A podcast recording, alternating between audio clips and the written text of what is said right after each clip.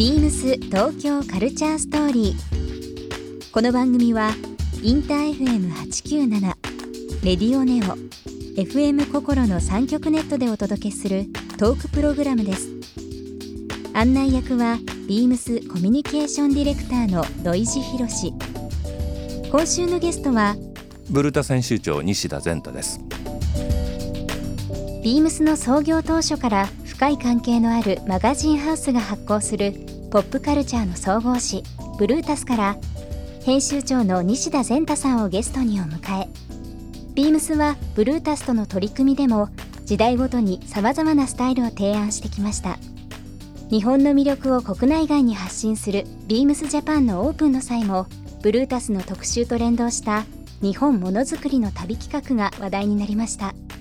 今週は西田さんをお迎えしこれからのカルチャーそしてこれまでのビームスとの歩みについてなどさまざまな角度からお話を伺っていきます。ビームスビームスビームスビームス東京カルチャーストーリー Beams Tokyo Culture Story. This program is brought to you by Beams. ありとあらゆるものをミックスして自分たちらしく楽しむ。それぞれの時代を生きる若者たちが形作る東京のカルチャー Beams 東京カルチャーストーリー。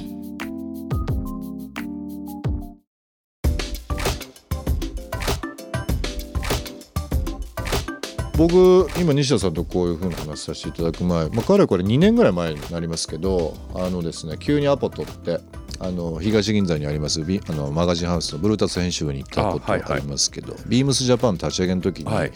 まず第一に相談をしに行ったのが、まあ、ブルータス編集部でもあるんですが西田善太さんという人にですねこれ本当なんですよ。あの、うん、まずちょっと何かさせてもらいたいの。何かご一緒させてもらえませんか？っていう部分で言ったビームスジャパン、はい、ヤクザが来たかと思ってねなんでですか？チョコレートいただいたじゃないですか。土井君食べるって。なんかこうあの日本をまあブランディングするという部分で、えーとまあ、日本新宿中心に、え活動してますし最近やっぱり地方自治体の方々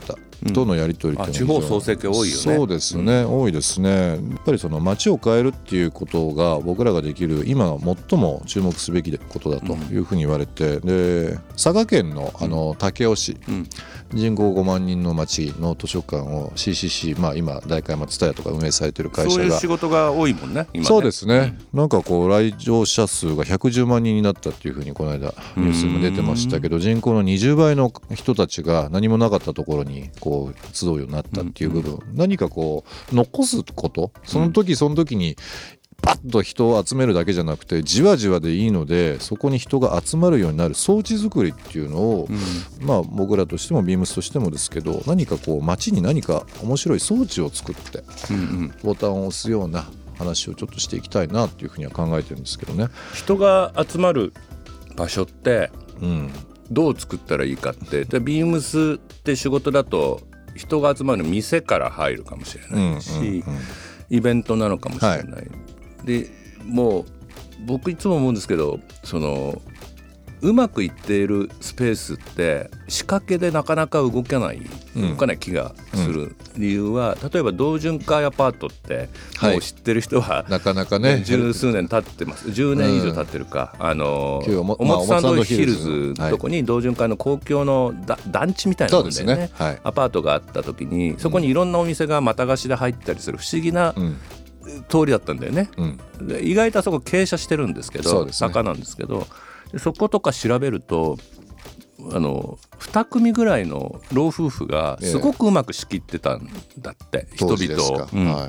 い、結局そういう人が現れないと、うん、再現性がないわけよ、うん、それを学んでもしょうがない、うまく回す人が毎日毎日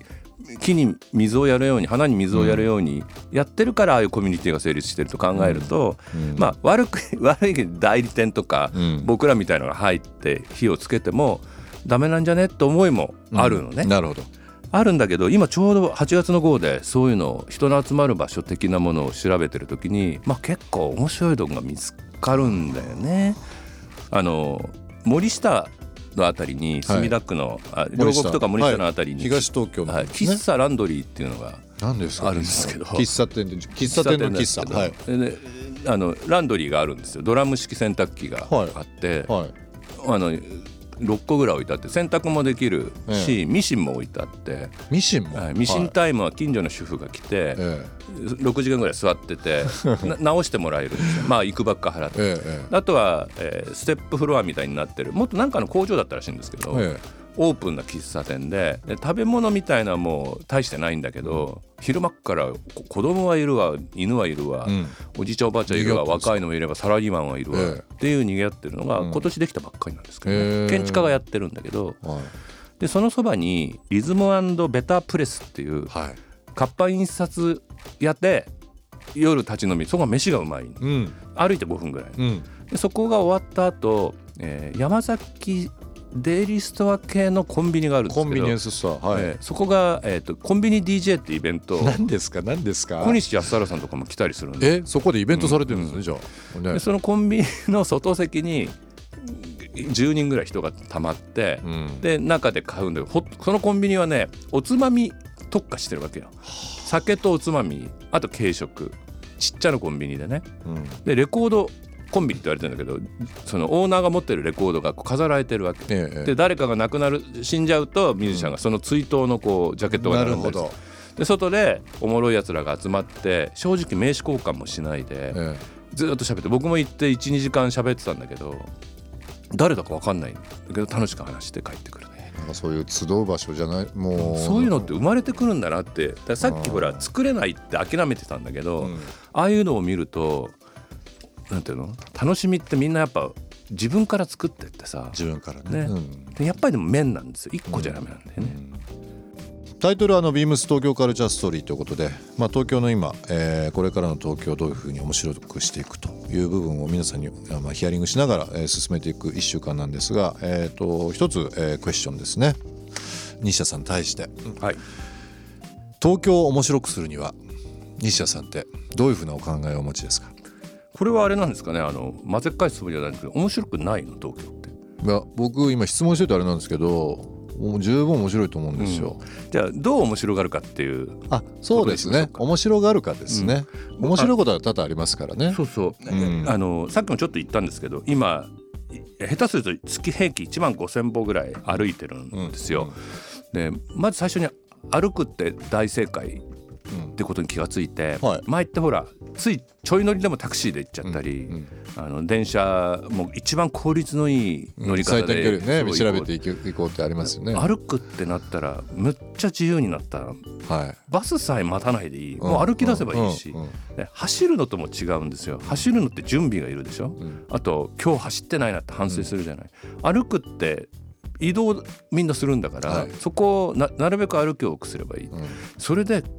今頃気が付いたことがたくさんある、ええ、例えばこの通りとこの通りってつながってたんだ。この店がここで何でやれてんだと思ったら裏にも同じような流れの面で見るって、え、店がいくつかあるからこっから流れてんだなってのが見えたりなるほど。あの楽しくしょうがない。うんうんうん、で家まで銀座から僕は駒込なんですけど歩いて駒込銀座は遠いね。1時間でも1時間15分ぐらい1時間20分ぐらいか。ぐらいです僕でも浅草から1時間ちょっとで歩いて帰ったりとかよくしてます。ちょっとルート変えたりとかそうですそうですしながら、うん、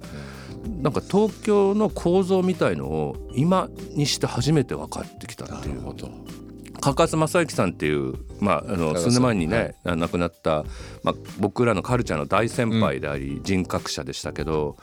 彼が街を歩いてる人に優しいって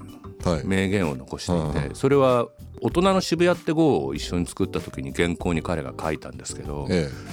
え、あのふとさ歩いてて「あれ？ここコンビニだったっけ?」って。はいありますね。あるでしょ？ね、うん、ビームスがある店があるエリアなんてそういうのよく起こるじゃない。ありますあります。前に何があったか一生思い出せないんだよ。それが東京の悪い面だよね。ただ歩いてれば気が付くわけよ。工事してるな。あ変わるんだ。何になるんだろう。あコンビニだったとか。なんか歩く速さで好きになるっていう明治チョコレートの名コピーがあったんだけど 歩く速さで街見た方が僕はいいと思うんだよね。面白いですね、うん、東京面白がるのは頑張って歩けばいいし、えー、健康にもなれるしラジオも聞けます。ただ、えー意外に痩せないっていう。そこはあんま期待して、うん、僕はどうしても昨日もターザンのやつに相談したんですけど1日1万5,000歩歩いて週2回パーソナルトレーナーで吐くほどトレーニングやってるのになんで体重が減らないのかって。まあ、食べ過ぎ飲み過ぎと言われましたけど、えー、時間一つ唯一時間配分が間違っちゃってる間違ってるんですね。はいまあ、えー、いろんなゲストの人来ていただいてますけど、はい、おそらく一番時間が足りなくて話がずっと続いちゃうっていうふうなことを予想してましたがやっぱり予想通りで時間が全く足りませんでしたがまた1週間。また貯めときますんで。ちょっとまたゆっくりあの、はい、お話しさせていただきたいです。はいえー、今週のゲストはですね、えー、マガジンハウス雑誌ブルータスの編集長西田善太さんでございました。1週間どうもありがとうございました。ありがとうございました。楽しかったです。ありがとうございます。ビームス東京カルチャーストーリー。番組では皆様からのメッセージをお待ちしています。メールアドレスは beams897 アットマークインター FM.jp ツイッターはハッシュタグビームス897ハッシュタグビームス東京カルチャーストーリーをつけてつぶやいてください。またもう一度お聞きになりたい方はラジコラジオクラウドでチェックできます。ビームス。ビームス松山河野文香です。名古屋や千葉のアパレル企業を経験した中でシンプルにビームスが一番いけてると思い働きたいと思いました。実は私は少し人見知りなのですが出勤してネームバッジをつけるとスイッチが入ってビームスモードになります。こんな自分の話を聞いてくれてお買い物していただけるお客様がいることがものすごく励みになります。休日は暇さえあれば温泉に行きます。お風呂上がりにマッサージチェアに座り少女漫画を読むのが至福の時間です。松山駅前のキスケの湯はおすすめですビームス東京カルチャーストーリー Beams Tokyo Culture Story